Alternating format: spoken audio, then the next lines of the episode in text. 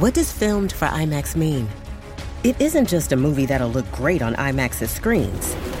It means that hiding from a sandstorm feels like fear in every flicker. And every triumph is felt in every sound wave. And the things we've only imagined, you can truly experience those too. That's what filmed for IMAX means. Get tickets to experience Dune Part 2 now and IMAX's exclusive expanded aspect ratio.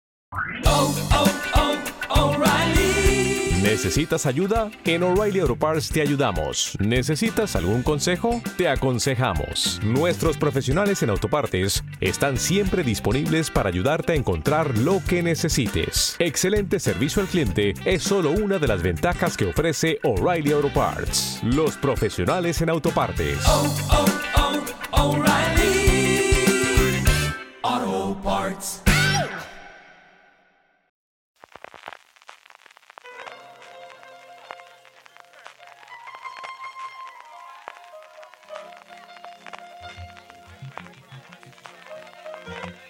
Estás escuchando Fuera de Series con CJ Navas.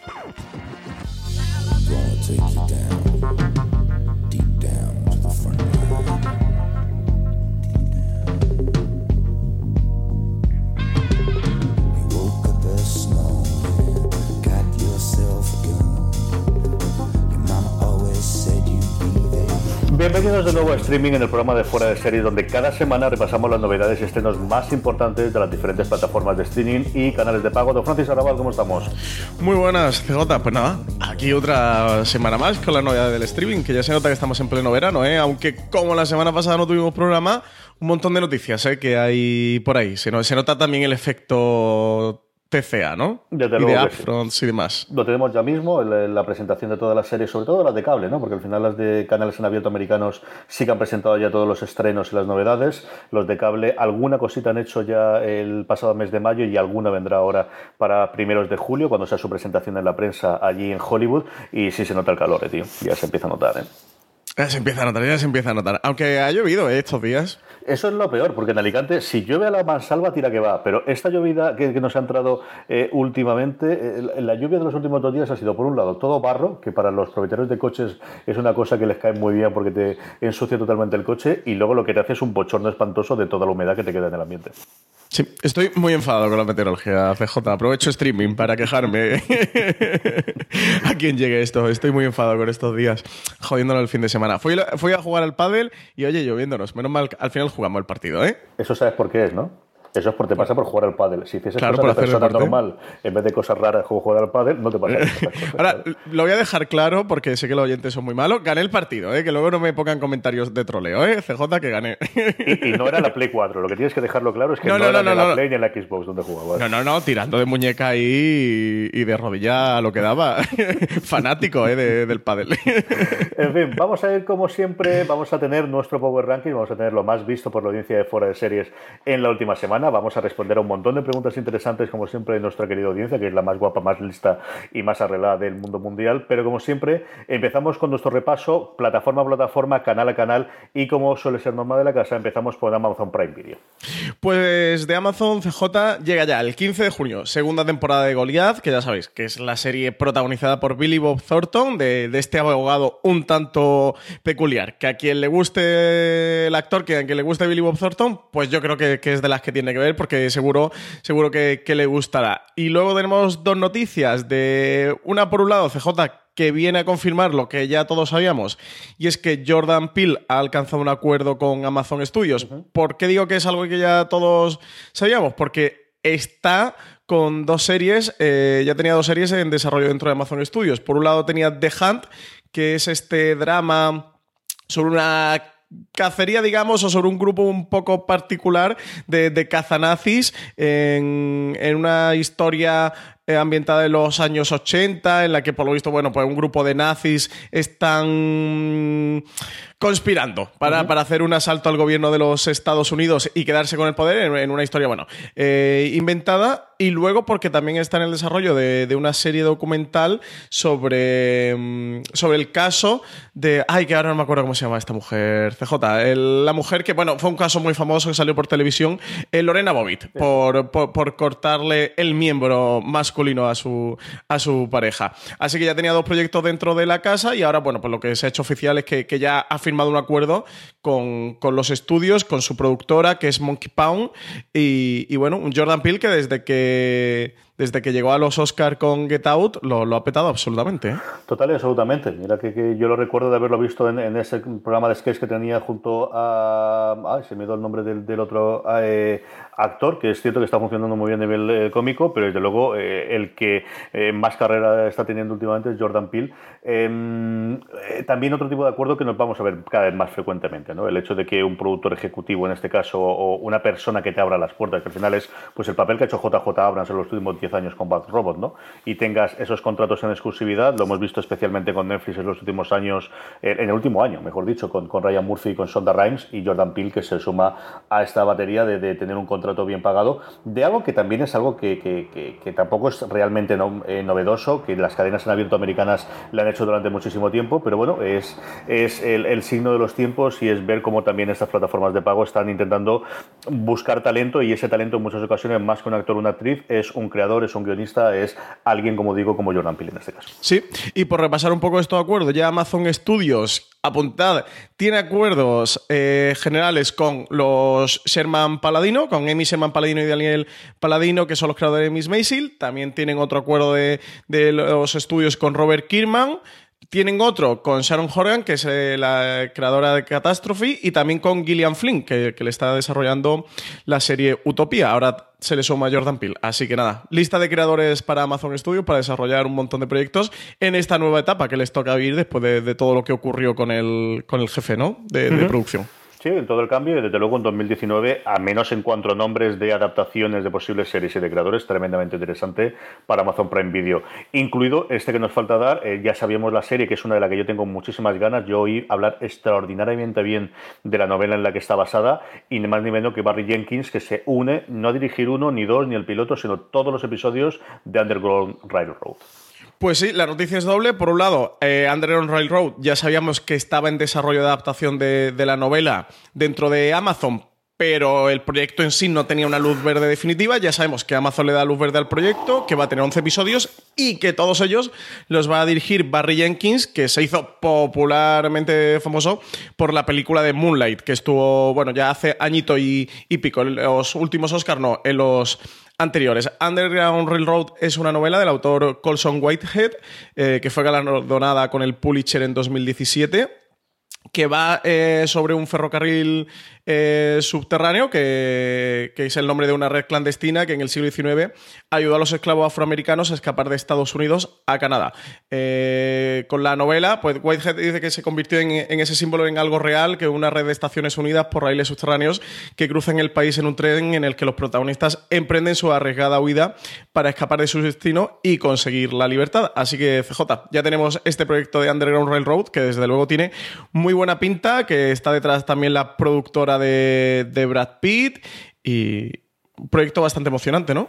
Yo tengo mucha curiosidad, tengo mucha curiosidad por ella. Fue una además un año que salieron dos novelas eh, similares en cuanto a tono, que hablaba sobre eh, el tema afroamericano de los Estados Unidos y del racismo en aquellos años, en este caso an anterior, y luego otro posterior que era eh, Lovecraft Country, en los dos casos con tintes eh, sobrenaturales o con tintes fantásticos, como ocurre aquí con Underground Railroad, en el cual, bueno, pues esa red clandestina aquí realmente la convierte en realidad, la convierte en que realmente hay un tren que los va llevando a la libertad a Canadá Hubo una serie de VGN, cuyo nombre ahora no recuerdo, que duró solamente dos temporadas, que sobre todo en su segunda temporada contaba mucho del de ferrocarril subterráneo real, el que simplemente era la red de me meto de esta casa, me meto de otra cosa. También algo similar que hemos visto, por ejemplo, en la primera temporada de Handmaid's Tales, ¿no? Toda esa idea de la resistencia y el cómo va funcionando era algo similar a lo que ocurría aquí. Y, sí, como dices tú, era um, una novela que se habló muchísimo de ella en Estados Unidos, que aquí yo no sé si ha llegado a estar traducida, pero como suele ocurrir con estos temas eh, más propios americanos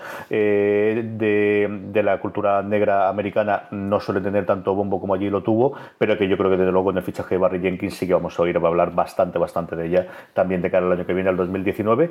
Eh, y además de Goliath, que se estrena esta semana, la semana pasada tuvimos el estreno de, yo creo que otra de las grandes apuestas que tenía Amazon, que es Dialland. Pues tenemos el estreno de Deadland que ya ha llegado, eh, serie de, creada por AMC, que tenemos a nuestra protagonista de The Good Wife, CJ, eh, amadísima por ti, ¿no?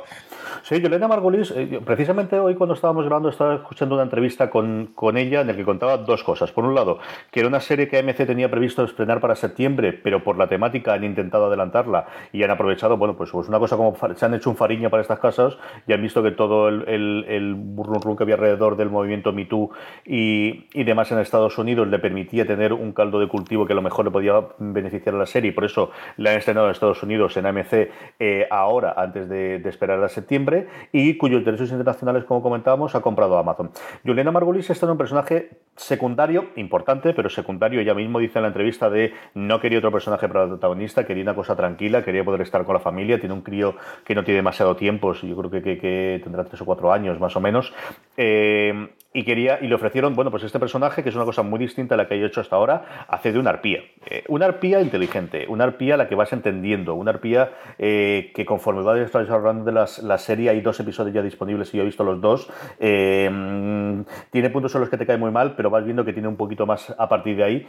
Y sobre todo ella que decía, bueno, pues voy a trabajar dos días, que estoy ya cansada después de estar haciendo siete temporadas de The Good Wife, trabajando 22 episodios por temporada. Y luego la historia en sí es una mezcla, por un lado, de eh, una sátira sobre todo el mundo de el famoseo, la farándula, las revistas de moda, la extrema delgadez, el estar siempre perfecta, junto con una especie de movimiento Me Too que se crea eh, en torno a gente que ha sido damnificada por eh, personas que, que rodean a este mundo, que se empieza a desarrollar en los dos episodios. Yo me sé casi el artículo de todo porque Juliana en la, en la entrevista, la gente que los miembros de la brigada del spoiler no se os ocurre entre, oír la entrevista que hacen Variety porque la tía desvela absolutamente toda la trama de la primera temporada. Hay un momento que dice, bueno, yo esto igual ya no lo cuento porque ya ocurre en el episodio 9 de los 10 que tiene la primera temporada, ¿no? Este es el nivel que tiene. Eh, a mí me ha gustado bastante. La protagonista no es Juliana Margulis, como os digo, es eh, bueno, una, una chica que se llama Joy, que yo creo que es la primera cosa grande que, que hace en televisión, que hace de plan en la serie y es la que vamos a ver a través de sus ojos de una persona obesa que trabaja en este mundo, en su caso, contestando a las preguntas o de las cartas a la directora que le envían al personaje de Juliana Margulis, a Kitty.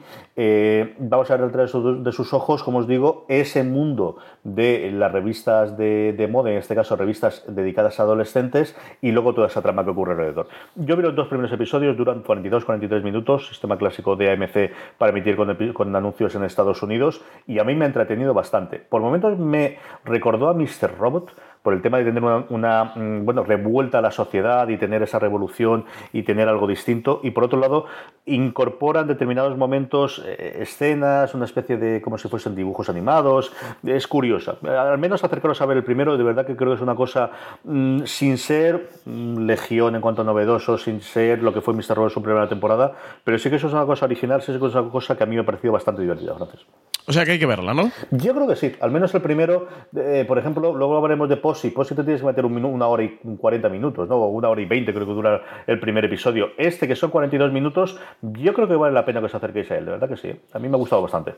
Y lo- todo lo del movimiento Me Too que se ha hablado alrededor de Island y tal, ¿tiene tanta importancia o es tan relevante dentro de la serie o son más lecturas a posteriori que se están No, sacando? En las dos, vamos a ver, yo creo que lo vas a reaccionar todo, pero en los dos primeros episodios hay dos partes de la trama. Por un lado es eh, la vida de ella y el, y el cómo alguien con su aspecto físico puede encajar en el mundo actual y por otro lado toda esta revuelta que está ocurriendo de hay unas vigilantes en el sentido americano de vigilante ¿no? de, de- del castigador por así decirlo que están cogiendo a personas acusadas de violación o acusadas de haber hecho eh, cosas que nunca fueron condenados y matándolos directamente ¿no? y, y- y toda esa respuesta que se está haciendo a partir de ahí sé que ocurre un poquito más pero como siempre no sé cuánto contrata a partir de spoilers pero sí que se crea una especie de movimiento radical de Me Too a lo largo de la serie que es una parte principal de la, de la narración Pues nada, le echaremos un ojo, que a mí no me, no me ha dado tiempo.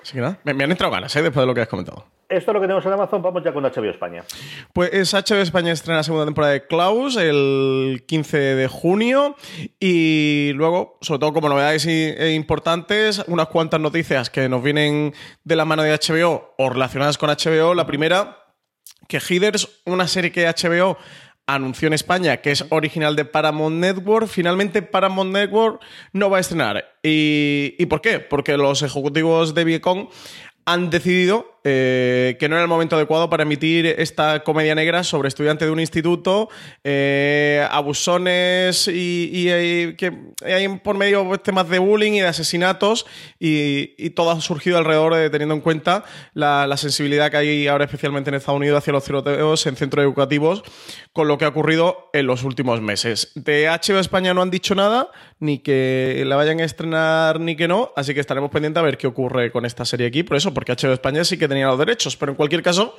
eh, Paramount Network, que era la cadena original en Estados Unidos, ha decidido que, que no va a emitir este remake de la película Escuela de Jóvenes Asesinos, CJ. Así que nada, esta serie se cae por todo lo que está ocurriendo. Pues el signo de los tiempos. Es decir, eh, en su momento la película se estrenó sin ningún tipo de problema. Ya había tiroteos en aquello. Bueno, al- a Moore le, le permitió a través de su documental poder tener una carrera cinematográfica.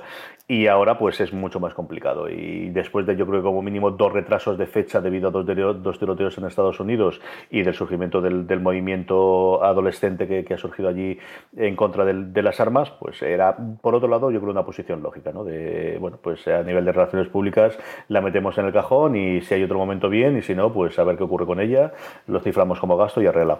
Eh, Según se comenta, CJ dice que van a intentar venderla a otra cadena que, que sí que quisiera quedarse con ella y estrenarla. Por lo visto son los planes de Paramount, pero bueno, eh, está la cosa muy un poco rara en torno a, A la ver qué serie. ocurre. Lo que sí tenemos ya es una de las grandes apuestas de este eh, año para HBO, que es Sharp Objects, obje- objetos eh, punzantes, de cuya serie ya tenemos el primer tráiler. Pues sí, serie que se estrena ya el 9 de julio, está ya muy cerquita, se estrena en HBO España, esta miniserie, que está basada en la novela Heridas Abiertas, que es como la titularon en España. Esta novela de Gillian Flynn, la autora de bestseller como, como Perdida, como Gone Girl. Eh, ya tenemos el tráiler, que podéis acercaros por fueraseries.com y echarle un vistazo. Un tráiler, CJ, no sé si lo has visto, pero muy inquietante, bastante mal rollero de esta miniserie que va a tener ocho episodios, que están todos dirigidos por Jean-Marc Vallée, el que fue el director también de Big Little Lies y que no está en esta segunda temporada de Big Little Lies porque estuvo haciendo este proyecto de Sharp Objects, también cineasta conocido porque estuvo nominado al Oscar por Dallas Bayer Club. La protagonista es Amy Adams, que interpreta a Camille Pricker, una periodista que se ve obligada a volver a su ciudad natal para cubrir la historia del asesinato de dos adolescentes. Y en el regreso de Camille a su familia y a su pasado, va a marcar ese tono de thriller psicológico en el que las relaciones con su madre, su hermanastra y el recuerdo de, de su hermana muerta se van a mezclar en un turbio puzzle que tendrá que recomponer. También tenemos a Patricia Clarkson, a Chris Messina, a Elizabeth Perkins en el reparto. ¿Has visto Tengo- el tráiler, CJ? Tiene buena pinta. A mí me, me apetece mucho verlo. Eso de miniserie no se lo cree absolutamente nadie cómo esto funciona. Y si no, que se lo explique a Jean-Marc Vallée y a Big Little Lies. Pero desde luego, como adaptación, tiene muy buena pinta. Yo no he leído la novela, pero me- me- es una de las series que tengo ganas de ver este año, desde luego que sí. ¿Te has visto el tráiler? Sí, sí. ¿Qué te ha parecido? A mí me gusta Joder, mucho. Hostia, me pareció turbio. Dije, hostia, qué mal rollo da esto. Me gusta mucho. Está A ver qué tal está. Sí, sí, el trailer tiene muy buena pinta. Así que nada, eso. Acercaros por foreseries.com que ahí lo tenéis. Y luego dos noticias. La primera eh, sobre novedades de HBO. La primera, que era una noticia importante, hasta que llegó la segunda y ya evidentemente se lo ha comido absolutamente todo. Gracias. Pues sí, para empezar tenemos que HBO está preparando una serie limitada sobre los programas encubiertos de asesinatos selectivos del Mossad, el FDI, que son las Fuerzas de Defensa Israelíes, y el Shabak, que es la Agencia de Seguridad Israelí, que según comentaba, bueno, pues es uno de los elementos básicos de la inteligencia de- del Estado de Israel desde su creación en 1948. La serie se llama Rise and Kill First, que es el. que coge el mismo título del libro bestseller que, mm, que adapta de- del escritor Ronen Berman. Ronen Berman es escritor del New York Times Magazine y periodista de investigación del diario israelí Yedioth Aronoth y contó con la cooperación sin precedentes de, de algunos de los ex primeros ministros israelíes, junto con más de 100 entrevistas que llevó a cabo entre jefes de comités de inteligencia, de seguridad y de defensa del Estado de Israel. Así que un libro que parece ser muy bien documentado, que fue un auténtico bestseller en Estados Unidos y que, que HBO ha decidido adaptar en esta serie limitada, que además está con la, con la productora israelí Keshet International, que es muy conocida porque fue la encargada de desarrollar Hatufim, eh, la serie que se conoce internacionalmente como Prisoners of War, que fue de la que Howard Gordon y Alex Gansa sacaron la serie Homeland, que todos conocemos. Así que, que otro proyecto de los interesantes de, de series limitadas para HBO, una HBO que tenía últimamente las series limitadas o las miniseries un poco de lado y desde Big Little Lies, oye, le ha cogido el gusto y la carrera. ¿eh? Ahora es Sharp Objects, ahora eh, está de Rise and Kill First. un montón de proyectos. Sí, señor. Y luego, por otro lado, como os decía, la gran noticia de la semana, y es que por fin tenemos la luz verde a uno de los pilotos de estas precuelas de Juego de Tronos. Pues sí, el primero de los spin-off de Juego de Tronos, CJ, que estaba desarrollando HBO, está cada vez más cerca de, de ver la luz. Y es que la cadena habría pedido un piloto de una precuela escrita por Jim Coleman, guionista de Kikash Kingsman, sobre una historia ideada por ella junto con George R. R. Martin, el autor de las novelas en las que se basa Juego de Tronos. Aún no tiene título, pero sí sabemos que va a transcurrir miles de años antes de la trama original y es que se van a ir a, la época que, en, las, novelas se conoce como la Edad de los Héroes. La Edad de los Héroes, esto es...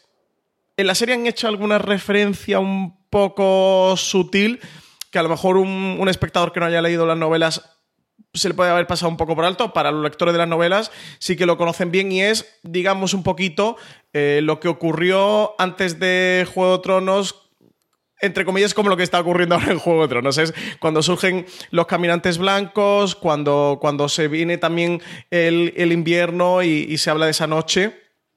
Eh, que, que esa noche oscura, no, no recuerdo cómo le llaman la novela, esa noche. eh, no, no exactamente ahora, no, no recuerdo cómo, cómo le llaman las novelas. Pero bueno, que llega la, la noche y, y el invierno a, a Poniente. Fue la época en la que está Bran el constructor, Bran Stark, el fundador de la casa Stark, que también se hace referencia en la serie porque fue quien construyó el muro ese muro que todos conocemos y que ya sabemos qué ocurre con él y no voy a comentar nada porque aún hay gente que es capaz de, acusarme de spoiler y, y se van a ir a esta época. CJ, yo creo que después de todo lo que hemos especulado, que si la guerra del rey Robert y todo lo hecho que quizás en la serie se han hecho más referencia porque son los inmediatamente anteriores a lo que ocurre en Juego de Tronos, me parece muy inteligente, ¿no? Que se han ido como muy atrás con otro punto en el que pueden hacer otra, digamos, Juego de Tronos porque ocurren unos hechos similares y que serían, esos hechos serían la precuela de todo esto que, de lo que estamos viendo en Juego de Tronos. Así que si quieres darle continuidad a Juego de Tronos, hacer una Juego de Tronos 2,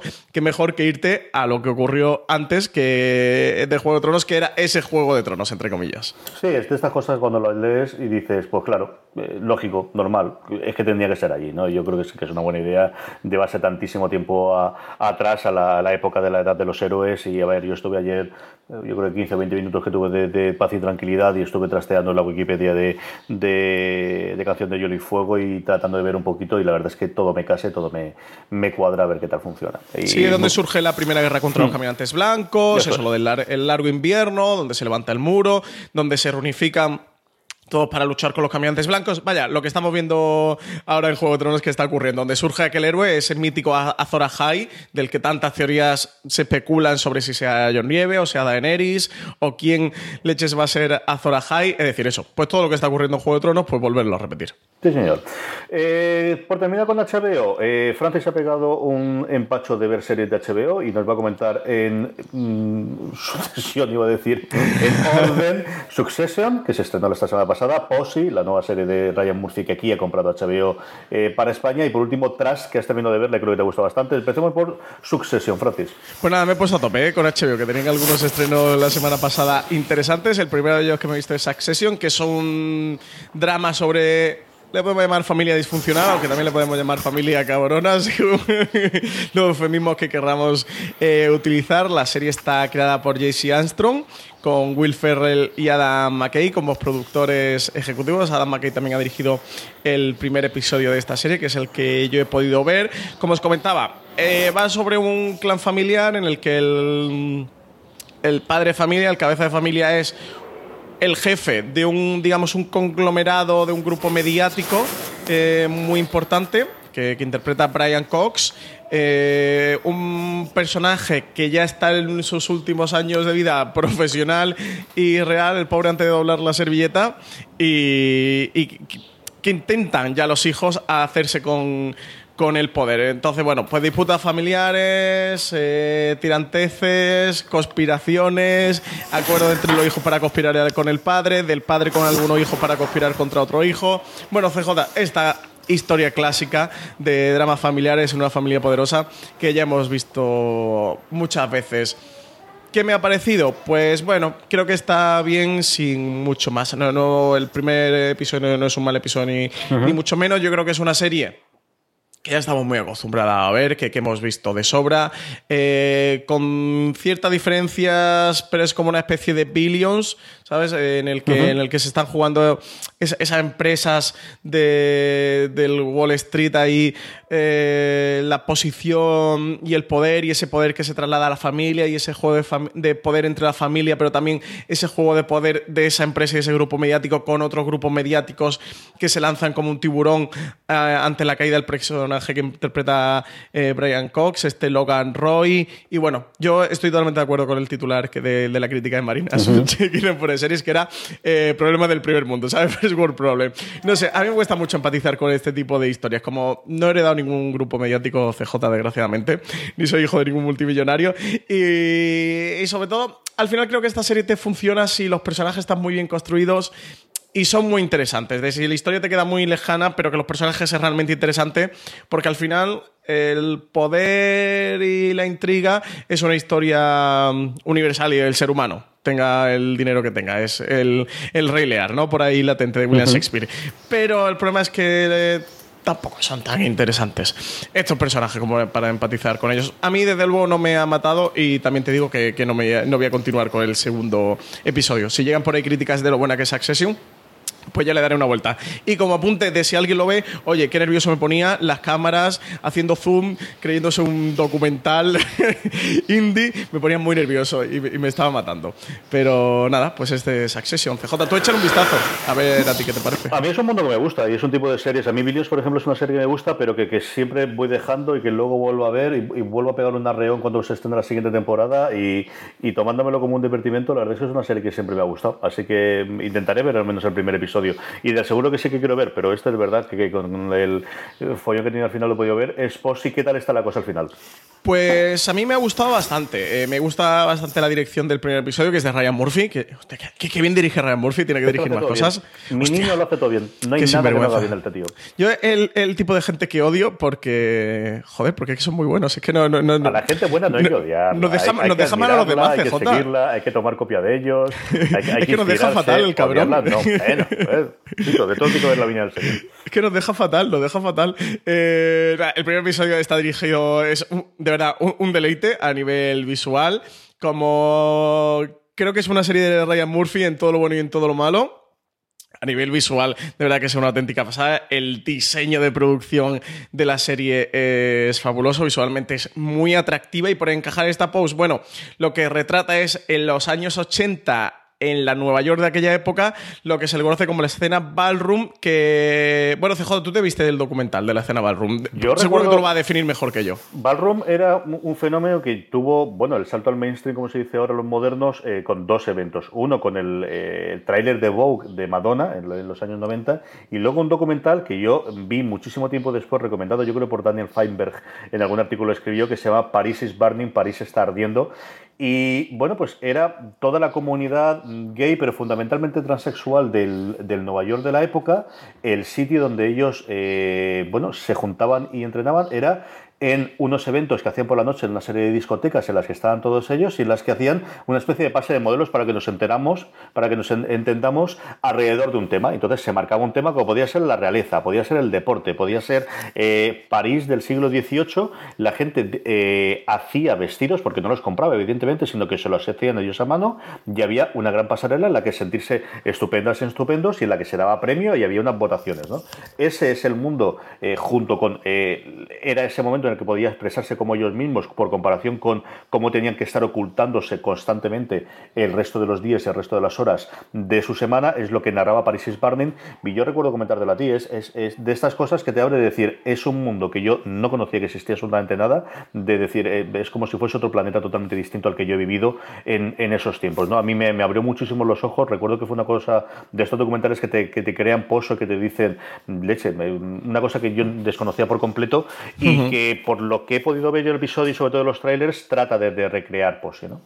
Sí, sí, sí. eh, Yo la escena sí, sí que la desconocía por completo. Me, me enteré de ella con todo el tema de Pose.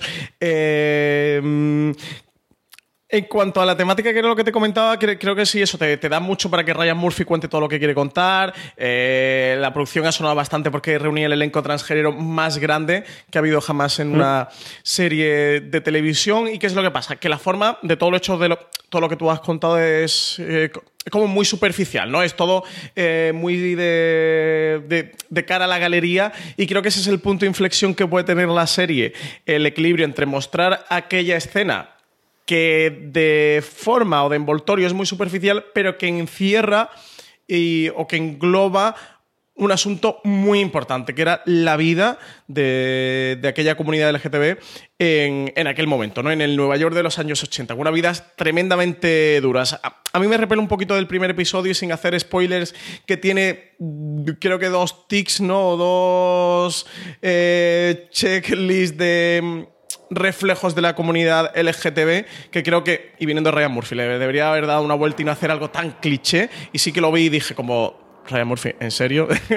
que estamos en 2018, hazme algo más, algo más un poquito más elaborado. A partir de ahí, en el momento que entras en la serie, creo que si se van por contar cómo es la vida de aquellas personas y lo que realmente están pasando y sufriendo, que es muchísimo, y el primer episodio, si te metes a analizar un poquito lo que está ocurriendo detrás, es bastante duro dentro de ese alivio, de esa escena de disfrazarse, como tú comentabas, ¿no? De la realeza o de somos, venga, somos ejecutivos de, de Wall Street, eh, creo que le puede quedar una serie muy interesante y que cuente eh, cosas muy duras y dentro de un envoltorio visual muy atractivo. Así que a ver qué tal. Yo desde luego estoy loco porque llegue esta semana el segundo episodio y ponerme a verlo. Así que sin duda sí que lo recomiendo. Un primer episodio que, como es marca de la casa en FX, que es la, la cadena que le emite en Estados Unidos, se va a la horita 20, si no recuerdo Sí, mal. sí, sí, es porque bastante son, largo. Son, vamos, dos horas con anuncios en, en Estados Unidos. Y por último, como os comentaba antes, una serie de la que hablamos bastante al principio, pero que luego recayó un poquito. Y yo creo que al final te gustó bastante Trash, ¿no, Sí, sí, sí, por eso quería comentarlo, porque ya conseguí terminarla, que se me quedaron los dos últimos episodios por ahí un poquito descolgados con todo lo que ha llegado en las últimas semanas. Y una serie que creo que en- a mitad de temporada, sobre todo quinto y sexto episodio. Se te hace un poquito de valle, un poquito cuesta arriba, porque la serie entra en una especie de letargo en el que la trama no avanza demasiado y como espectador puede llegar a un punto de aburrimiento, de no tener claro hacia dónde quieren llegar, que tiene, que ya lo comenté aquí, un séptimo episodio que es fascinante y un noveno que está muy bien, en el que van concluyendo la historia, y un décimo que, que es una especie de, de epílogo, un, ep- un episodio que se llama Consecuencias y en el que te va a contar todo lo que ocurre alrededor de aquel caso del secuestro de John Paul Getty III. Yo de verdad que es una serie que creo que merece mucho la pena, que está muy bien dirigida, los episodios de Boyle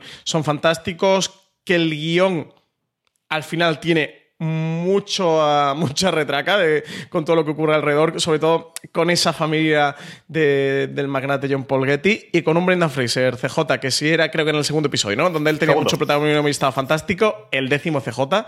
Si no vas a ver la serie, te digo que aunque sea ponte el décimo, que más eso es el epílogo, ¿eh? es el epílogo directamente de la serie, ya se ha cerrado toda la trama y este es, vamos a ver a partir de aquí lo que ocurrió y qué supuso eh, todo el secuestro de John Paul Getty III. Para la familia de John Paul Getty, también para los secuestradores, también para Italia y para muchas cosas que, no quiero contar porque sean spoilers. Te digo verdad, que, que sé que a ti te gustó mucho lo del tema de Brendan Fraser. Si no te vas Sí, a ver sí. la serie, ponte el décimo, porque rompen la cuarta pared de una manera bestial. Ni Deadpool, ¿eh? Eh, Brendan Fraser eh, en este último episodio de Trust.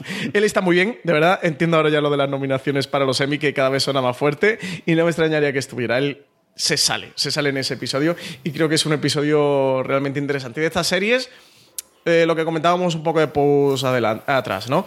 Que, que- sí que deciden dar ese pasito y explorar y hurgar y meter el dedo en la herida y, y contar un poco más allá y que a mí son particularmente las que, las que más me gustan. Esas series que al final te dejan un pozo eh, al cabo de los meses. Así que sí, sí, sí, sí que recomiendo sin duda atrás. Poneros con ella, ¿eh? de verdad, poneros con ella. Sé que a lo mejor algún episodio se hace un poquito largo, alguno vaya a saber de esto por dónde tira, seguramente más. El quinto y el sexto son los más áridos, Pero el final de temporada está muy bien. Y oye, y el primero es una pasada. Si alguien no ha visto ni el primer episodio, el primero es una pasada. Y tiene un plano secuencia de cuánto, CJ, de 5, 7, 8, 10 minutos. Fácil, de, da- fácil, cinco de- fácil.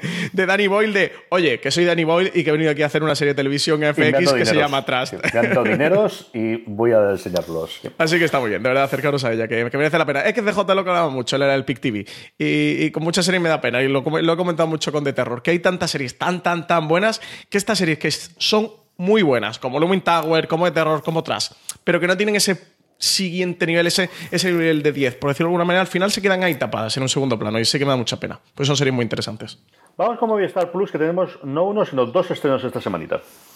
Pues cuarta temporada, eh, el 11 de junio eh, de Poldark, que ya llega a Movistar Plus, una serie que va creciendo año tras año.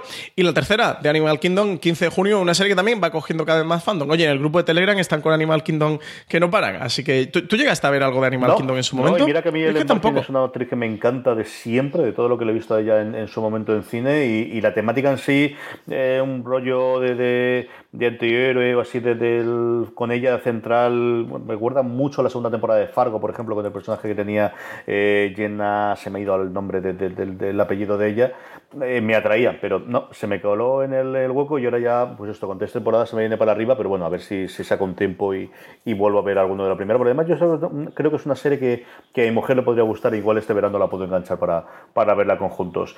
Y luego otra de las series con la que me pasa siempre esto de que me quedo descolgado y cojo a prisa y corriendo para, para ver la, la temporada anterior antes del estreno, Better Call Saul, ya tenemos por fin fecha de estreno. Pues sí, tenemos fecha de estreno confirmada, que nos han preguntado muchísimo en el Power Rankings. Oye, todos los que nos habéis preguntado el Power Ranking, ¿cuándo se, se estrenaba la, cuarta temporada de Better Call? De hecho, creo que alguna vez respondimos y que creíamos que seguramente sería para septiembre. Pues no, 6 de agosto. Eh, se adelanta al verano, principio del mes de agosto. Lo han confirmado a través de la cuenta de Twitter de, de Better Call Saul, de la serie, la cuenta oficial de, de la serie. Así que nada, 6 de agosto que tendremos, que, que vendrá Movistar Plus, que es quien tiene los derechos de, de primera emisión en España. Sabéis que luego pasa a Netflix, pero que suele tardar un añito en llegar o algo así la temporada siguiente. Así que nada, CJ, yo tengo unas ganas enormes de, de que llegue Better Call Saul. Ya sabes que es de mis series favoritas todos los años. Es una fecha de inicio rarísima para estrenar una serie del peso de Better Call Saul, pero yo creo que lo han buscado de vamos a tener al menos cuatro o cinco semanas que se hable de ella, que no hay tantos estrenos y que no nos metemos en septiembre. Y si me apuras, bueno, eh, 6 de agosto, si son 8 o 10 episodios. Francis, ¿lo tienes tomando cuántos episodios en esta temporada? Eh, siempre han sido 10, pero espérate que, te- que es- Si el señor 10. IMDB me lo dice rápido. Pues terminan prácticamente cuando vaya a temporada, la, cuando vaya a comenzar la temporada en abierto americana, que será para la segunda o tercera semana de septiembre. Yo creo que este año se adelantaba. Bueno, pues al menos que hayamos podido emitir los cuatro primeros episodios sin demasiada competencia, al menos a nivel de ruido mediático y de comentarios en, en redes, que es lo que siempre ha tenido Better Call Saul, más que la audiencia que en su momento tuvo Breaking Bad, evidentemente, en sus últimas temporadas. Sí, Bueno, si serán tenemos- 10 episodios, CJ. 10, ¿no? Sí. Eh, sí, te metes pues eso, desde 6 al 6 de agosto, acabas de terminar a, a primeros de, de octubre, ¿no? La, la segunda semana de octubre, si no Sí. tienes saltos de estos americanos, te tienes un festivo y entonces no emites esa semana. Sí, se nota cada vez ¿no? más la importancia del verano, de cómo las cadenas intentan guardarse alguna cosita pa- para los meses de julio y agosto y, y no perder a la audiencia. No, es que ha funcionado muy bien, ¿no? Le funcionó Stranger Things, funcionado todos los últimos, funcionó con Mr. Robot hace dos o tres años. Hemos tenido, al menos en los últimos tres años, eh, series de verano-verano o de primeros de verano antes de que llegue toda la, sobre todo de las, de las series en abierto, en el que se han consolidado determinados nombres y determinadas cadenas. Y, y es lógico que apuestes por, por tener ahí. Yo creo que una serie como Better Call Saul, de la que la crítica quiere hablar, pero que en muchas ocasiones no puedes hacerlo porque te come el resto de los estrenos, pues es un buen momento para, para estrenarla, qué tal le sale la jugada. Vamos con Netflix, que como siempre tenemos una retaíla de estrenos y más todavía noticias y, y curiosidades alrededor. Pues tenemos 12 de junio, primera temporada de Champions, esta serie que, que se está haciendo conocida porque está creada por Mindy Kaling después de terminar de Mindy Project, que, que está acabando esta, esta última sexta temporada creo que es, que en España emite Canal Cosmo, va a estrenar este Champions, tiene una temporada de 10 episodios de 30 minutos, está protagonizada por Robert Constanzo, Anders Holm, Andy Fabré y Mindy Kaling, también está dentro de la serie, es eh, como os comentaba, una serie producida por Mindy Kaling y Charlie Grandi, que está dirigida por Michael Alan Spillers, que está dentro de la cadena NBC y va sobre Vince, eh, un hombre que tiene todo lo que desea que está soltero y es dueño de uno de los gimnasios más grandes de Brooklyn y comparte apartamento con su hermano Matthew, pero las cosas se van a complicar para él cuando un día Prilla, su exnovia de la secundaria, le comunica que tiene un hijo de 15 años y le pide que se haga cargo del joven para ver si en un par de meses eh, con su padre biológico le, le componen un poco la rebeldía que está desarrollando este adolescente. Así que nueva, nueva serie para Mindy que desde luego habrá que acercarse, ¿no? A, a echarle un ojo. Este, en mi casa, ya te digo yo que como mínimo el primero lo veremos, si no toda la temporada, sí. Comedia con Mindy Kaling casi seguro que la vemos. Y luego tenemos otra serie, otra comedia de la NBC, CJ. Además, Netflix se está convirtiendo en nicho de comedias de la NBC. ¿eh? Tenemos The Good Place, llega Champions, también llega Marlon. Primera temporada el 14 de junio. Es eh, una serie que trata sobre el divorcio más amistoso e imaginable. Un padre despreocupado pero amoroso que se va a moldar a su nueva vida de soltero con sus dos hijos y una ex que, que sí que tiene los pies en la tierra. No, no como él. La serie está creada por Christopher Monian y Marlon Wayans y protagonizada por los actores Marlon Wayans, Essence Atkins y, y Brescia Webb. Yo he visto la primera temporada completa porque lo metíamos eh, a través de Hulu y era una cosa que veíamos. Marlon Wayans es lo más parecido a un Eddie Murphy que os podéis encontrar al día de hoy. La serie es él. O sea, si él nos cae bien, no hay absolutamente nada que hacer. Y es un, una mezcla entre Eddie Murphy y hasta cierto punto el, el- el padre o lo que hacía en su momento Bill Cosby en, en- en- en el show de Bill Cosby, ¿no? Eh, el padre colega, el padre guay, pero que cuando tiene que sentarse se sienta. Es una comedia tremendamente divertida, sobre todo si cae de bien. El, como te digo, hay momentos en los cuales ves, sobre todo los críos, que se están muriendo de risas de las payasadas que está haciendo Marlon Wayans, de todo el elenco y de toda la saga de los Wayans, que hay como 5 o 6 a día de hoy haciendo series. Es una serie entretenida, a mí me gustaba mucho más otro. Blackies me parece mucho mejor comedia, por ejemplo, también eh, tratando de familias negras, o incluso, bueno, el. Ay, se me dora el nombre del, de este que se canceló también por NBC, pero yo creo que tiene su público y, es una comedia que yo creo que si os cae bien él os, os divertirá muchísimo y una para reírse mucho. Y luego, 15 de junio, quinta parte de Ranch, que yo creo que ya de esta no hace falta comentar nada, ¿no? No, a ver qué nos traen. Yo no recuerdo si esta es la primera que está ya sin Matterson y con la entrada de, Dax eh, Shepard o, estas todavía son episodios en los que estaba Matterson después de toda la movida que tuvo él eh, por el tema de las acusaciones. Eh, a mí es una serie que me gusta y me entretiene bastante. Eh, tiene su público y para eso siguen haciéndolo. Esta quinta parte, realmente la tercera temporada se va a ese MDB. Ellos ruedan 20 episodios y los separan cada uno de ellos en dos partes. Esta la veré segurísimo y si no la semana que viene la otra, seguro que os puedo comentar un poquito qué tal está. Sobre todo si con la entrada de Dax Shepard si se confirma que eran estos los primeros episodios en los que entraba él. Pues ya hay una ronda de noticias de Netflix que tenemos un porrón. La primera de ellas es que, según Nielsen, eh, 6 millones de norteamericanos vieron el primer episodio de la segunda temporada por 13 razones en los tres primeros días. Eh, unas cifras mm, brutales, por ponerla en comparación, por ejemplo, Stranger Things hizo 15,8 aproximadamente. ¿Y, y con qué se hila esto? Pues que, que Netflix habría dado tercera temporada por 13 razones, una serie que era claramente de una temporada que ya se estiló, eh, se estiló no, se estiró a una segunda centrándose en el juicio contra el instituto de, de Hannah Baker y que han confirmado que va a tener una tercera. Y con estos datos de, audiencia, según Nielsen siempre, eh, que no son oficiales de Netflix, no es de extrañar y sobre todo porque Ted Sarandos ha salido a, la defensa de su serie ante la, la respuesta por Twitter de, todos los espectadores de, de por 13 razones y muchos artículos que han salido a raíz del tema de, de si de verdad era necesaria una tercera temporada de la serie, cuando claramente era una historia cerrada una primera temporada. Y, y bueno, pues Tess Arando a mí eh, eh, ha comentado CJ, a mí me encanta la respuesta de Tess Arando, que ha dicho, oye, tenemos muchos programas, tenemos muchas series en Netflix que, que están muy bien, si no te gusta por tres razones. O, o ves que ya está demasiado para estirar para ti, pues mira, que sepáis que nadie tiene por qué verla. Así que a tomar por saco, carpetazo, venga, fuera, siguiente. Tiene razón Yo-. No, al final, Sí. si se la han renovado por la tercera temporada después de la oleada de críticas negativas, yo no he leído ni una sola. No te digo buena, te digo que no fuese mala de esta segunda temporada. Algo tiene que ver y algo lo que tiene que ver es lo que ni tú ni yo ni nadie lo que han escrito sobre la serie sabemos que son los números que ha hecho.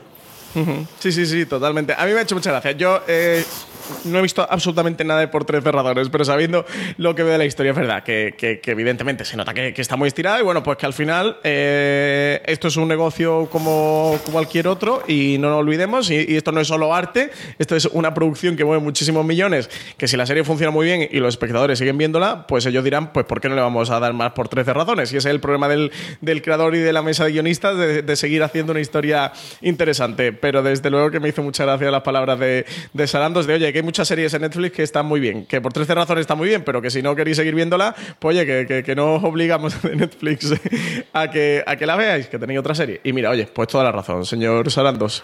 Más noticias sobre Netflix y renovaciones y posibles nuevas series. Pues tenemos por un lado que Locan Key. Y esto está por ahí rumoreándose, salió en The Hollywood Reporter y CJ parece que sí. Lo que pasa es que esto, oye, no lo han jugado tantas veces con Locan Key, con la adaptación del cómic de Locan Key, que ya no sabemos eh, cómo va a acabar la cosa, pero parece ser que finalmente podría tener luz verde eh, dentro de Netflix. Eh, así que nada, yo por mi parte sí que darle un poquito un, voto de, de confianza, porque ya sabes las ganas que tengo de ver esto. CJ, yo sé que tú eres bastante más precavido eh, que yo, ¿no? Y que tú todavía no te lo terminas de creer. Yo en esto soy como Marina con Deadwood. Cuando veo las imágenes del rodaje me lo creeré.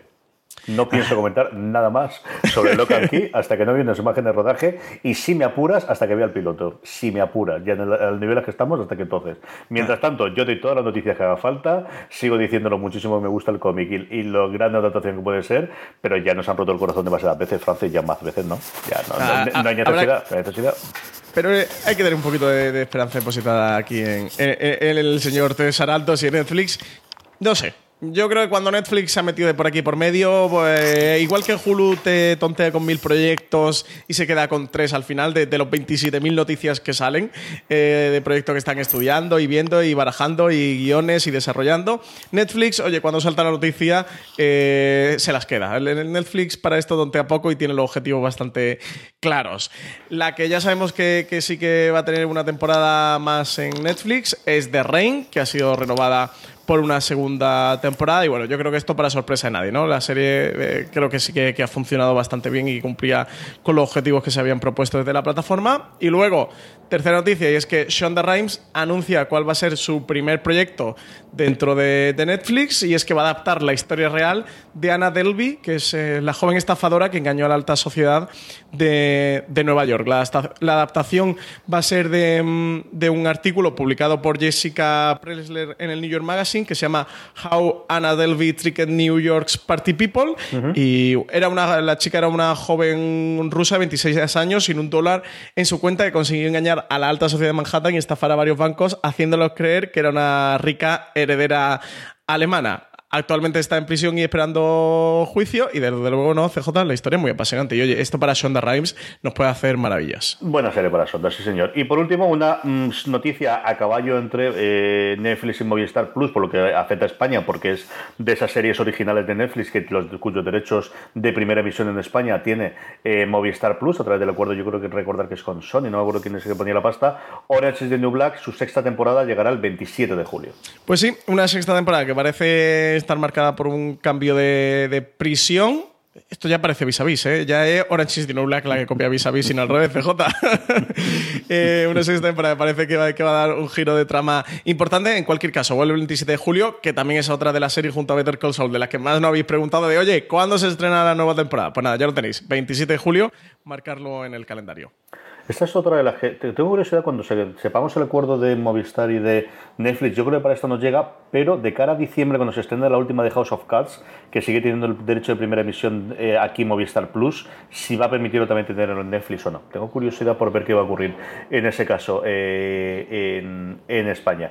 Vamos con las cadenas de cable, que tenemos un porrón de estrenos esta semana, Francis. Pues sí, 11 de junio en Comedy Central, quinta temporada de Brooklyn Nine-Nine ya. El 12 de junio en Sci-Fi se estrena la segunda temporada de Colony. Ya sabéis, la primera la emitieron hace poquito, pero cuando Sci-Fi la compró, Colony ya tenía tres temporadas en USA Network.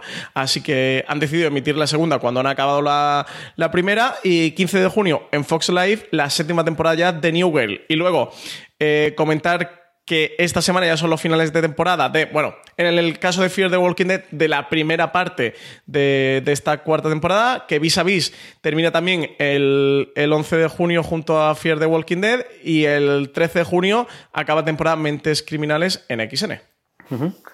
Por otro lado, estrenos. Tenemos en TNT Final Space, del cual hemos visto los dos el piloto, Francis.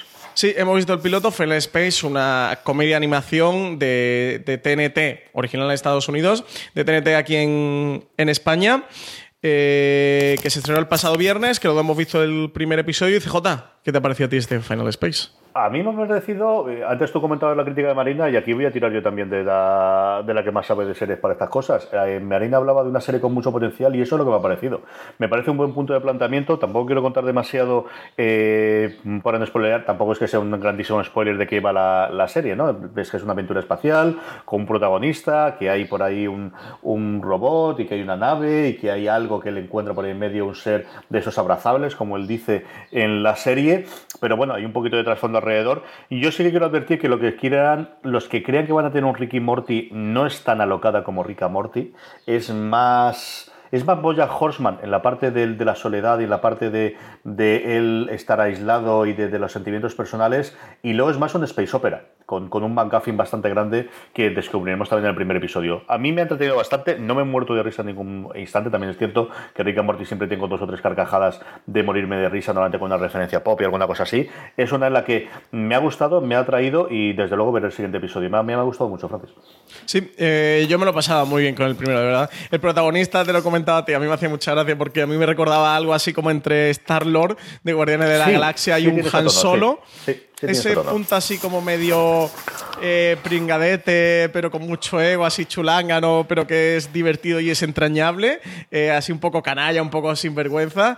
Y a, a mí que el personaje me, me gana desde el primer momento. Sí, no es un padre de familia y no es un Ricky Morty, no os penséis que es ese tipo de serie, pero creo que para toda la gente que le gusta la animación para adultos, que le gusta la ciencia ficción, que le gusta las aventuras espaciales, creo que Final Space va a ser su serie. A mí me tienen conquistado y no voy a engañar que estoy como loco esperando el próximo episodio en, en. Además tenemos por ahí una aventura espacial, lo que tú decías, él digamos que conoce o entra en contacto con un ser muy entrañable y que hay por ahí un villano, un villano además muy de Star Wars, muy, muy, muy de Star Wars, eh, que una de las cosas creo que tiene Wi Final Space, que juega mucho con las referencias y con las convenciones del género y que puede dar bastante juego. Así que yo también creo que la serie tiene, mucho potencial y, desde luego voy a, continuar viéndola. Pero eso, nos han preguntado mucho de, oye, pero esto es como un Ricky Morty. No, no va por ahí Final Space, va por otro punto, pero sí creo que tiene un punto canalla muy divertido. Muy bien, y dos renovaciones que tampoco que nos sorprendan, pero oye, a mí me han alegrado el día, ¿para qué voy a decir otra cosa? Pues sí, pues CJ, te han renovado de tus series favoritas en FX. Pues nada, FX ha confirmado que Legión y, que, y Atlanta, Legión eh, tendrá tercera temporada y Atlanta también.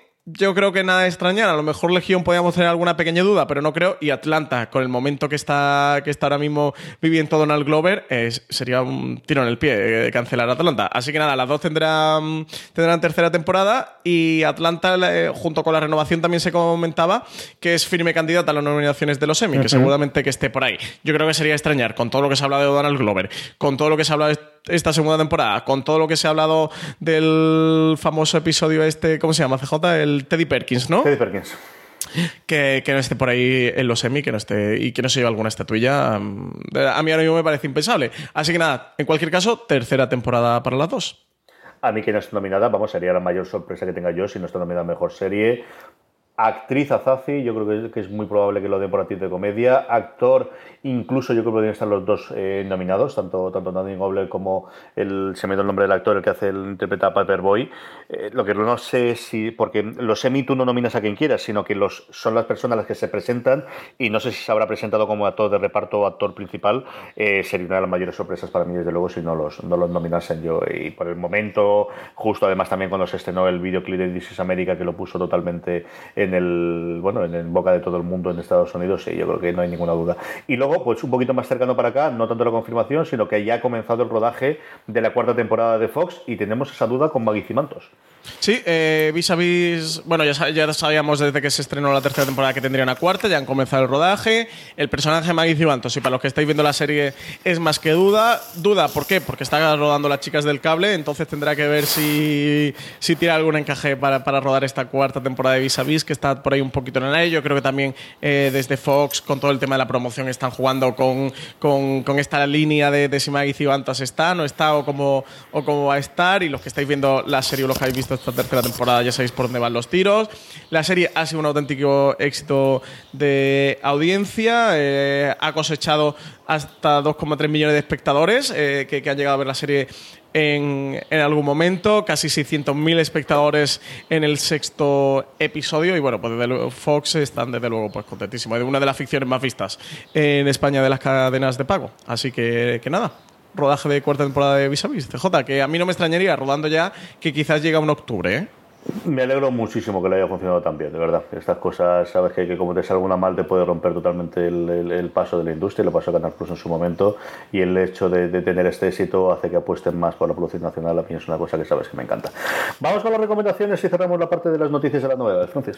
Pues yo me voy a quedar con la serie Mindy Kaling, con esta comedia de Champions. CJ, que además no tengo así muchas comedias, llega a Netflix y bueno, creo que puede ser una cosa divertida. Me voy a quedar con esta, a ver qué tal me sale.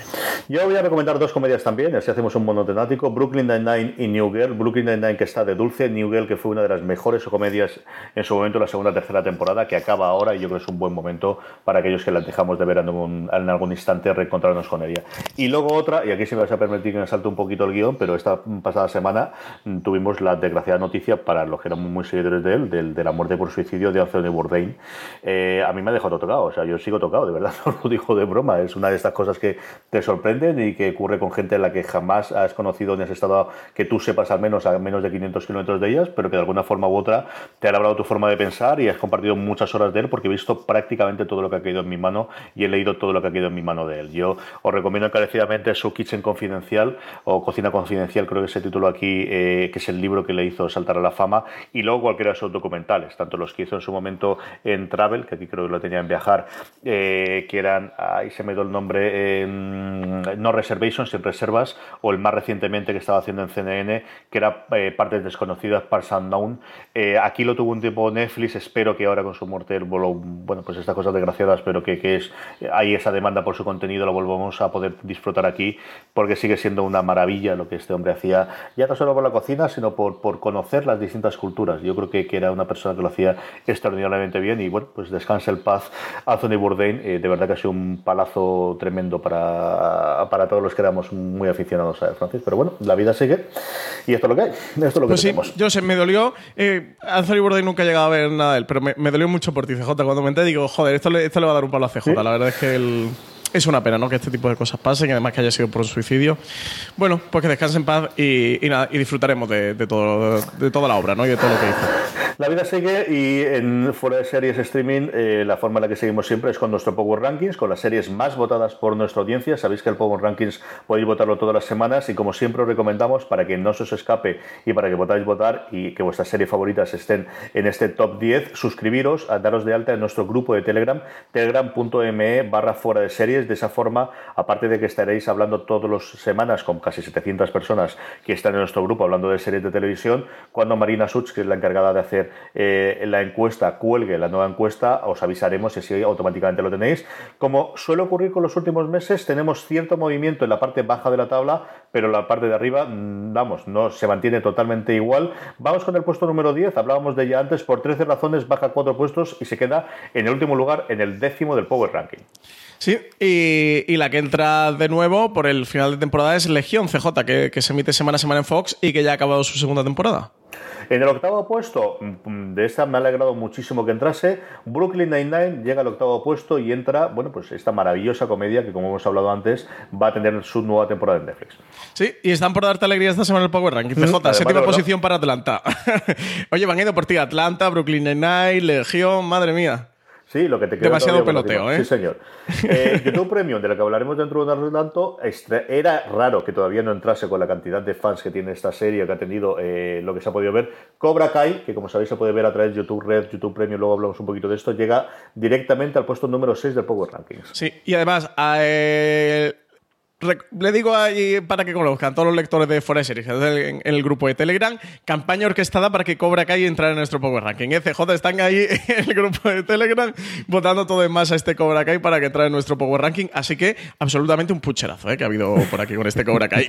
Eh, quinta posición para The Good Fight de Movistar Plus, que ya acabó su segunda temporada y que cae un puesto en nuestro Power Ranking. Y lo cae por otra serie que también ha terminado, aquí la emite Fox Life. Es cierto que aquí la emite en inglés, yo no sé si ha emitido ya la versión doblada o no, de Americans, esa verdadera maravilla que ya no es que haya terminado una temporada, sino que se nos ha ido para siempre y quedará como una maravillosa serie de la mejor de los últimos 10 años. De Americans se queda una vez más al borde del podio en el cuarto puesto de nuestro Power Rankings.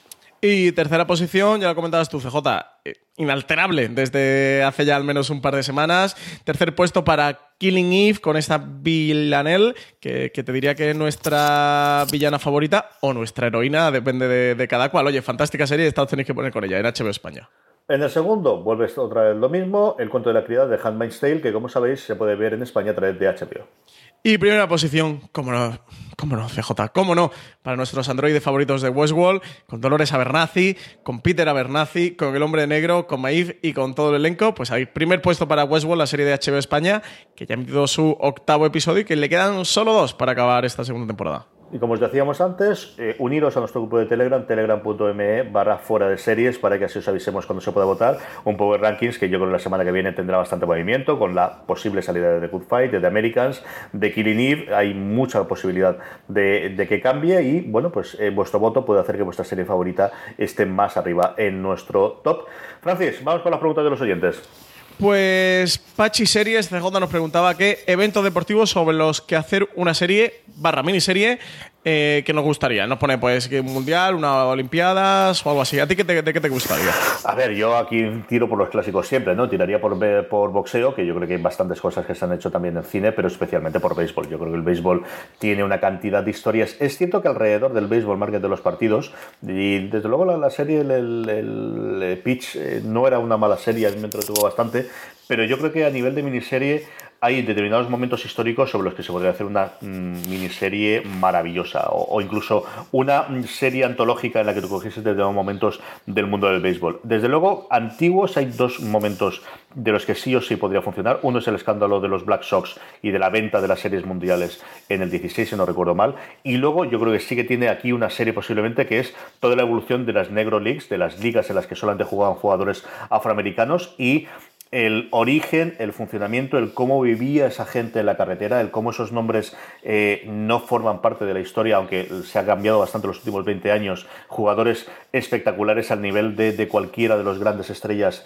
de, la, eh, de las ligas, de las grandes ligas americanas, pero que se perdían por el tiempo, y luego el cómo estas ligas negras desaparecieron total y absolutamente cuando se consigue la integración, ¿no? Y cuando Jackie Robinson eh, primero y luego posteriormente el resto de los jugadores negros se incorporan a las grandes ligas, poco poco estas ligas, eh, estas negro leagues eh, desaparecen. Yo creo que es ahí sí se podría hacer unas tres, cuatro temporadas cogiendo las personas más interesantes y viendo con ese efecto que tuvo la integración en su desaparición posterior, yo creo que podría ser una serie muy, muy interesante.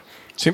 Hombre, yo voy a tirar por los dos clásicos y además los que nos ponía Pachi de ejemplo. Yo creo que los dos grandes eventos deportivos a nivel internacional que pueden dar para hacer una serie, una miniserie eh, muy chulas, por además ese to- Además puedes tirar eso también por el tema de las intrigas, los juegos de poder. Lo vimos, yo lo pensaba en algo así cuando nos preguntó Pachi, como la película de Yotonia, la película de, de Margot Robbie, que retrata como la, la carrera de, de esta patinadora eh, sobre hielo y sus, sus entradas para las Olimpiadas y todas las pruebas, las fases que pasó.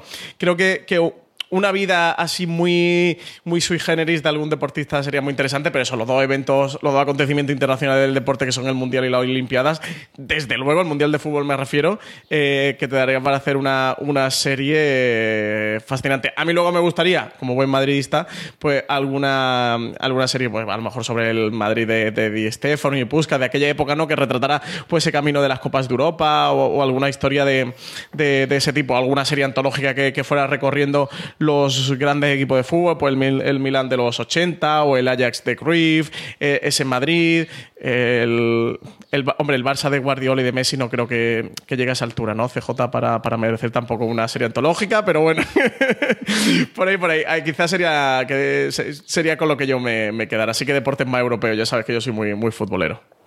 Muy bien, más preguntas, Francis.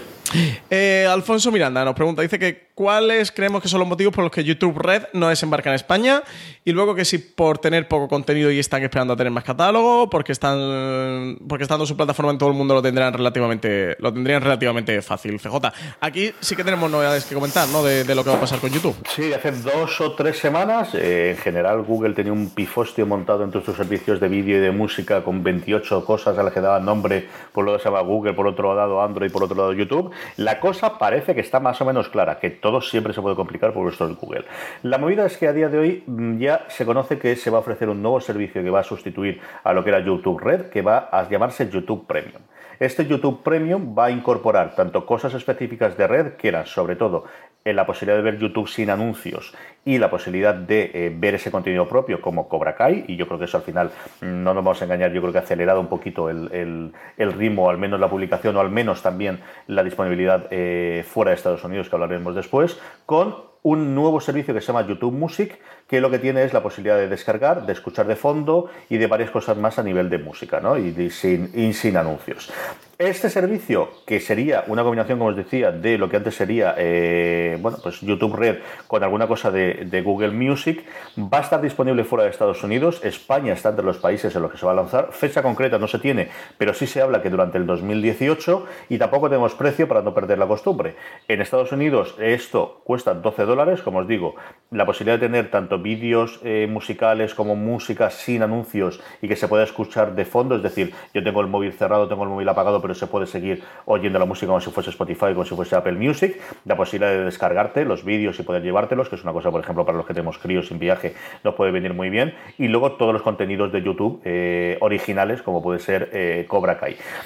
Eh, yo creo que será la vuelta de verano como muy tarde. Yo es un servicio al que quiero suscribirme. Yo veo un porrón de YouTube y solamente por el tema de los saltos de los anuncios y poder seleccionar un poquito y el tema de la música y descargar vídeos para las crías es una cosa que me viene bastante, bastante cómoda. Eh, os comentaré algo cuando, cuando habla. De este escribiremos según en fuera de series y yo os digo yo que lo haremos de aquí. Luego, eh, Yves Polastri, nuestro personaje de Killing Eve, CJ, que nos has escrito y nos dice que mujeres y más mujeres al frente de las mejores series. Dice que da gusto ver la televisión ahora, que cuál sería nuestro top 5 de series protagonizadas por mujeres y que muchas gracias por el programa. Pues ya que empezó a hacerla, pero es que me gusta tanto el tema que yo creo que vamos a dedicarle un top. Vamos a ver cuándo reiniciamos el, el- el hacer tops y, y yo creo que es una cosa para dedicarle un programa con tranquilidad y con, y con paciencia y además que no solamente estamos Francis y yo, que el- tengamos a alguien más de invitado para hacer este top, no sé si 5 o 10 de, de series protagonizadas o creadas, también habría que ver por, por mujeres. Sí, yo estoy contigo, nos lo llevamos a un top y, y a ver, a ver si lo podemos publicar en este próximo mes, ¿no? Es, un, es un tema muy bueno para hacer un top. Eh, CJ, más personajes ilustres. Walter Bishop no escribe, no dice que los seriéfilos se están haciendo demasiado exigentes y han perdido la paciencia. Eh, yo qué sé, yo creo que todos estamos muy exigentes y perdemos la paciencia. Yo, eh, al final es lo de siempre. El- yo creo que se magnifica cuando tienes cinco comentarios en, en- en redes o te llegan cuatro comentarios en iVoox y, y es... Pero bueno, es es así como es el funcionamiento. Yo creo que tenemos tantísima oferta que sí es posible que seamos más exigentes, eso sí puede ser, pero, pero no lo sé, yo creo que tampoco somos mucho más de lo que éramos hace 10 o 15 años. Lo que sí que creo que yo a nivel personal es que he crecido y que no tengo quizás tanto tiempo libre y que posiblemente por eso pueda ser más exigente o, o- no pueda dedicar el tiempo que le dedicaba hace 10 años a determinadas series que a día de hoy, más allá del segundo episodio, se me hacen muy cuesta arriba. Por circunstancias vitales, por el hecho de tener las niñas o por la ocasión que sea. Y eso posiblemente sí pueda ocurrir. Yo el...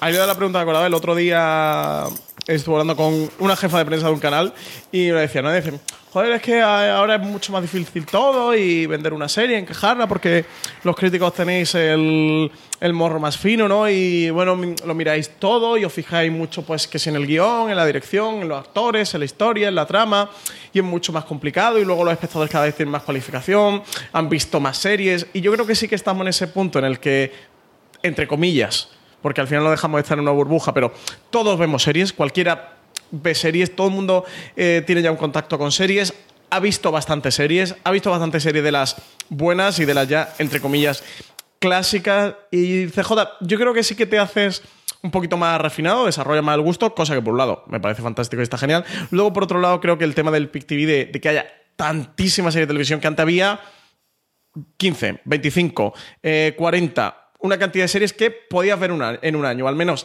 las que te interesaban o las que merecían la pena ver, podías abarcarla y podías verla. Y que ahora hemos llegado a un momento de eh, que se te quedan muchas series interesantes y que te apetece ver y que realmente tienes ganas de ver, se te quedan ahí atrás en el, en el catálogo. A nosotros si nos- siempre nos pasa igual CJ con The Americans, que es una serie que los dos hemos empezado a ver, que a los dos nos gusta mucho y que tenemos ahí eternamente atrasada. O a ti te pasa con Hadan Catchfire, Sí, a con mí me Better pasa con. Vikings. Sí, sí, sí. O por ejemplo, te pasa con Better Call Saul, ¿no? Sí que muchas series que se te quedan al final atrasadas y que sí tienes ganas de ver y que por un motivo u otro al final no terminas de ver. Y, claro, si eso te pasa con las que te gustan, con las que no terminas de convencer, yo por ejemplo, antes lo he comentado con Succession, ¿no?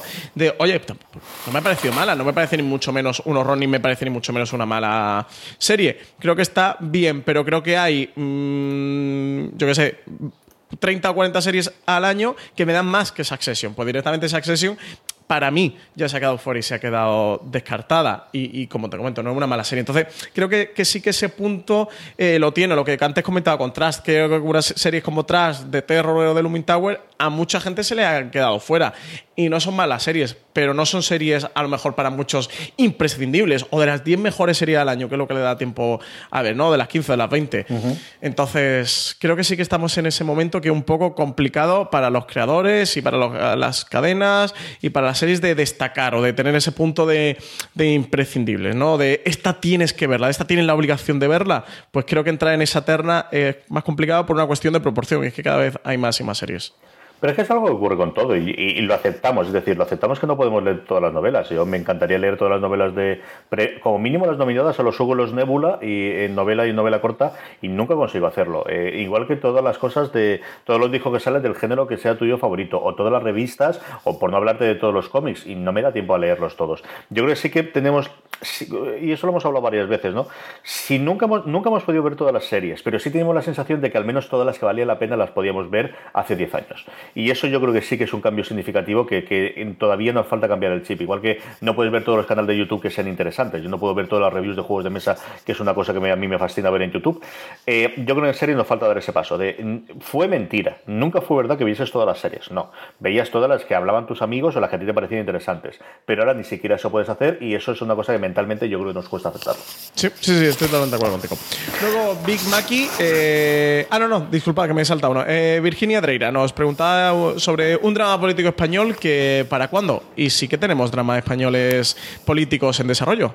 Hombre, yo creo por un lado, y, me he acordado ahora, Crematorio no, no es exactamente un drama político, pero sí que tiene un trasfondo político eh, e interesante. Y luego tenemos a día de hoy dos cosas en desarrollo que tengo curiosidad por ver. Una cosa para Mediaset eh, que se llama Secretos de Estado, del que hablamos, que es bueno, pues la llegada de un nuevo presidente de la Moncloa y todo lo que ello lleva, que yo creo que va a cambiar mucho el tercio de lo que se pensaba en su momento ahora con, con la llegada de Pedro Sánchez, a ver cómo venden la serie y sobre todo cuánto lo van a acelerar, porque yo creo que el efecto Sánchez le puede venir muy bien a la serie eh, de cara al estreno. Hablamos antes de, de Land, yo creo que aquí puede ocurrir igual. Y luego, una de las series que más me atraen a mí del panorama patrio que tenemos para el próximo es la serie eh, protagonizada por, por Javier Cámara, guionizada por Diego San José, que va a estrenar TNT, que se llama Bota Juan, de un mm, secretario de Agricultura que se presenta en las primarias de, de su partido, que también con el trasfondo del PP, conforme está el patio, también puede tener eh, muy pegado a la realidad. Yo, esa serie me apetece muchísimo verla, Francis. Sí, están ahí Javier Cámara, en los guiones está Diego San José, o sea que, que desde luego la serie, primera serie de producción propia de TNT, promete, promete bastante. Y no han nombrado la embajada, CJ, no sé por qué te ha dejado la embajada por ahí. Porque nunca fue un trama político. Lo metieron así, pero luego sabes que no. Es, es que esa sí la Madre Dios. Y sabemos que no lo es. Ya, fue Madre lo Dios, que es. Hostia, que nos la vendieron como. que- Claro. que es- como House of Cards, ¿no? No recuerdo. Había un, en aquel momento un drama político a nivel internacional muy potente. No sé si era House of Cards que decía: La embajada, esto es, esto es el House of Cards español. Digo, madre de Dios. Eh, valente colada, ¿no? nos metieron con la embajada.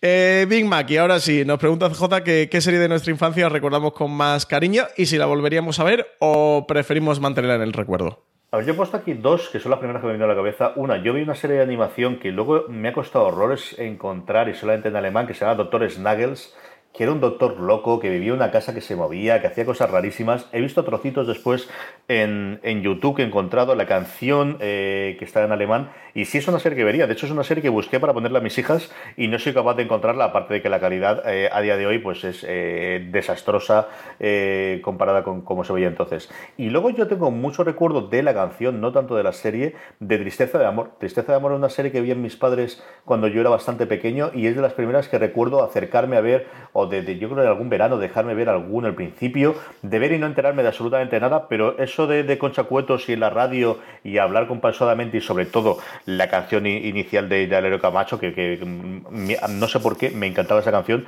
esas son, y desde luego que también volvería a verla. Yo tengo un empeño personal y profesional, porque es una cosa que quiero el año que viene, voy a dar clases en, en la universidad, de, voy a empezar a darle a la gente de audiovisual de rescatar los grandes clásicos de televisión española. Es una serie que me he empeñado que de alguna forma u otra tengo que poner, igual que Anillos de Oro, igual que Brigada Central, igual que alguna de esas series de los 80, 90 de, de televisión española.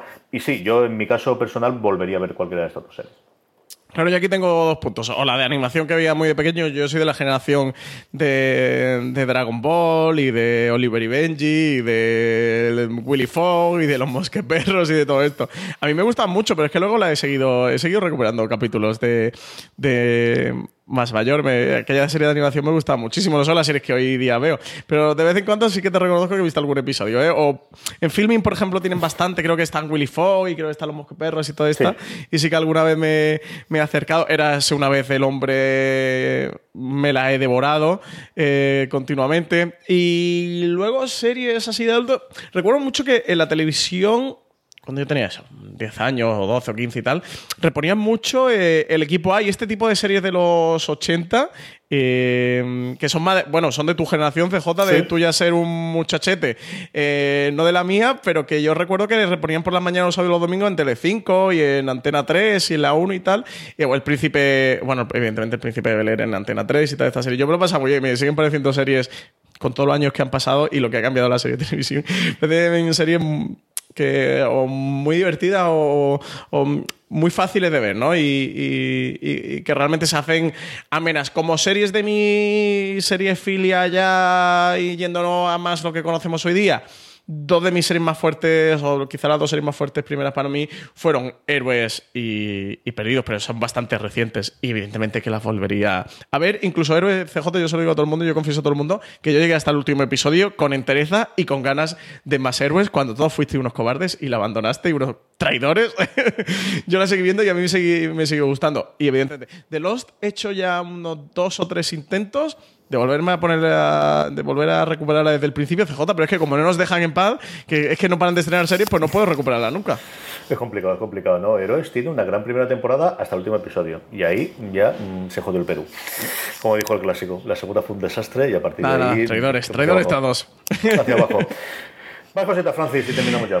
Pues última pregunta, PJ Cleaner nos dice que, que una vez más que, que- que acabemos con Cobra Kai que, y que tenemos que ver Animal Kingdom, CJ que, que comentábamos precisamente antes. Dice que poco se habla de ella con lo buena que es, así que a ver si nos ponemos como, como deberes echarle un vistazo al primer episodio de Animal Kingdom, que lo tenemos ahí en Movistar. Esta y yo con Cobra Kai ya sabéis que me puse, ¿eh? Y, y tengo pendiente de seguir viéndola. Esta es la que el clásico diría, vale, ¿y la pregunta cuál es? O sea, ¿qué- qué- qué- Esto es una insistencia, esto ya es. Sí, sí, de- sí, esto esto es, un- es- es una declaración, esta es PJ muy de-. Se abre el, el- el turno de preguntas y la gente suelta el monólogo suyo y dale, y la pregunta cuál es. Pero sí, Animal Kingdom, como he comentado antes, es una cosa de verdad que, que sí me apetece. Hasta aquí ha llegado streaming. Sabéis que streaming lo podéis oír todas las madrugadas de lunes al martes en Radio 4G a la una de la mañana, que además me tenéis a mí hablando también en Radio 4G de una y media a dos con Reverse con Juanpa Montero, que eh, podéis suscribiros a este programa y a todo el resto de contenido extraordinario que hacemos en Fuera de Series en nuestro canal de podcast, búscanos en iTunes, en Apple Podcast, en iVoox o en tu eh, reproductor de confianza, simplemente buscando Fuera de Series. Gracias a todos aquellos que nos ayudáis comprando desde Amazon, fuera de series.com barra Amazon, la próxima vez que compréis en Amazon, de esa forma cualquier compra que hagáis a nosotros, a vosotros os costará lo mismo y a nosotros nos estaréis ayudando. Uniros a nuestro grupo de Telegram, telegram.me barra fuera de series y nada, la semana que viene volvemos, Francis, eh, un abrazo fuerte. Un abrazo enorme, CJ, que nos hemos dicho que hemos cumplido en este programa el número 50, ¿eh? Hemos pasado por ahí, por el aniversario, ahí, sin Tony apuntado Son, ahí, a, lo loco, a lo loco. Bueno, celebramos el 51, que así ya podemos decir. Ya hemos hecho el 50 y seguimos aquí. En la semana que viene lo, lo decimos. Eh, gracias a todos por vosotros, por habernos escuchado estos 50 programas de streaming. Y como siempre os digo, hasta la semana que viene, recordad, tened muchísimo cuidado ahí fuera.